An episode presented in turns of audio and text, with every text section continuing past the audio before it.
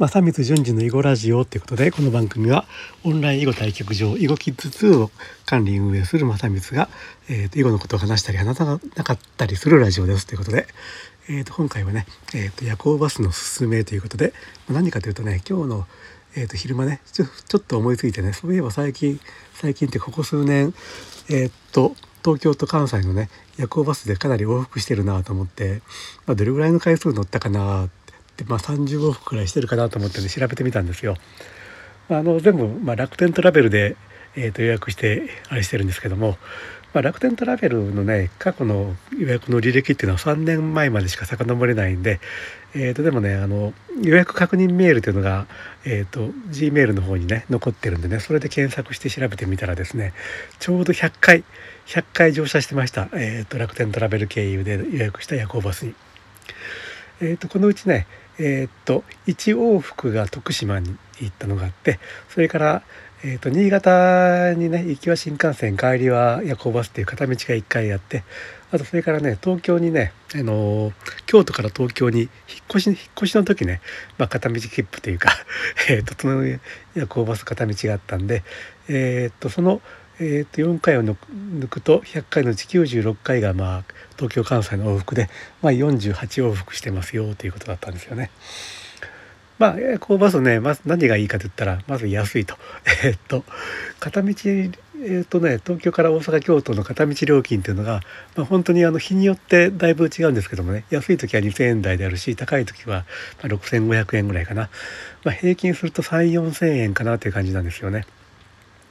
新幹線だとね普通にのぞみであの東京から京都大阪行くと、まあ、1万4 5千円しますからね、まあ、そういう意味じゃ1回1万円違うと、まあ、100回の え、っと乗ってるわけだから100万円100万円の節約になってるっていう話ですよね。え、っとまあこれ節約っていうよりもねあれなのよねこの,、えー、あの安いことによってその心理的な距離が縮まるということが大きいんですよ。まあ、つまり往復でまあ3万円かかるよっていうのとまあえー、っと7,8,000円でねあの往復できるというのではあの全然そのフットワークが軽くなると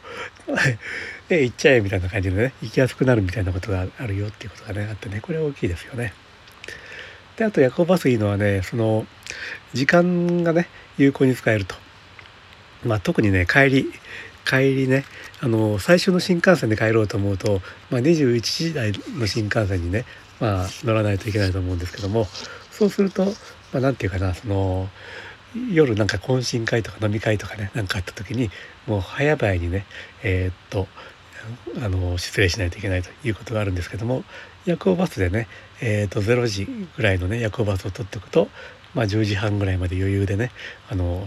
お付き合いできるということがありまして、えー、とそういうわけでねあの私夜行バスで結構ね東京から京都大阪行く時に0泊3日っていうのやるんですよね。それ何かと言ったら、えーと、今日の夜、えーと、新宿でバスに乗りました、えーと、次の日の、えー、と朝に大阪から京都に着きますで朝朝7時ぐらいからね夜の10時11時まで、えー、とその地でまあいろいろとね、えー、っと動き回ってその日の夜行バスで帰ってきますというまあ0泊3日に車中泊っていうねそういう日程を結構ねやってますね。うん、えー、とそれとね、まあ、あと夜行バスあのー、3回ぐらいねトイレ休憩があるのね。えー、ともう大体神奈川県で1回静岡県で1回あと1回はねまあ三重県のこともあるし滋賀県のこともあるんですけどね東京関西の場合は。まあその辺でねまあ、夜なんで景色とかまあそんなものはないんですけども、まあ、例えば、まあ、神奈川の足柄サービスエリアとかでねちょっとあこれがあの金太郎が駆け回っていた足柄山かみたいなね、まあ、多少は旅の情緒みたいなものあるかなみたいなこともあって、えー、とそんなこんなでね、えー、夜行バスいいですよと。でそう夜行バスあの100回乗ったっていうんですけどもそれ2014年からなんですよ2014年から2021年までの間で100回乗ったんですけどもそれまではねあの遠距離移動というのはもう新幹線か飛行機というまあ思い込みというかね固定観念があって夜行バスってそのそもそも選択肢に上がってこなかった思いつきもしなかったんですよね。でそれが何で夜行バスを乗るようになったかといったら2014年にね、まあ、あるあるクラウドファンディングねクラファンやった時に、まあ、これあのこのこの番組でもねえ、ー、と第 2, 第3回ぐらいの放送で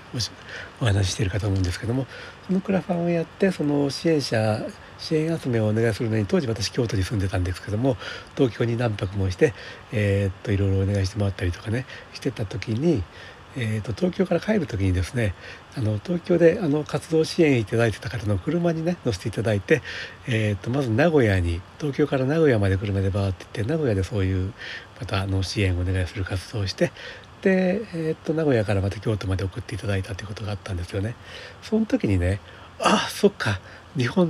日本っていうかあちこちがあの実は陸路でというか道路でつながってるんだと、それまで飛行機とか新幹線とかで、えー、と関西東京を行き来してた時はまあ何ていうか感じとしてはワープするようなね、えー、と感じ。まああのまあ、どこでもドアじゃないけど、まあ、ワープするようなその出発点と到着点のね2点をつないでワープするようななんかそんなイメージだったのが車でわーっと東京から名古屋通って京都まで帰ってきた時にああこうやって道路でつながってるんだみたいなねそんなもんあの地図見て気づけよというか知ってあのもちろん知識としては知ってたわけですけどもなんか感覚としてねあのそういうことに気づいてそれからああだったら夜行バスっていう移動手段として夜行バスっていうのがあるんだなと思ってそれでまあ2014年から夜行バスを使うようになってこれまでま100回乗ったと、まあ、そういうことでしたね。ということで、まあ、夜行バスねさっきから言ってるようにえー、っと言ったかなさっき、まあ、安いと話でしたけどそれでフットワークが軽くなるって話しましたっけ？しましたよね。えー、っとしましたよね。往復3万円かかるというよりは数千円で行けるって言った方がえいや行っちゃれっていう感じの、えー、フットワークが軽くなるってことがね非常に大きいんでね夜行バスまだあのえー、っと使ったことない方は是非ね、あのー、使ってみてくださいと。いや本当ね楽天トラベルで予約しても安い時は本当に安くて2500円とかでね東京から大阪まで行けたりするんでえということで、えーと、夜行バスのすすめのお話でした。はいじゃあ最後まで聞いていただいてありがとうございます。ではこれで失礼します。ではまた次回お会いしましょう。失礼します。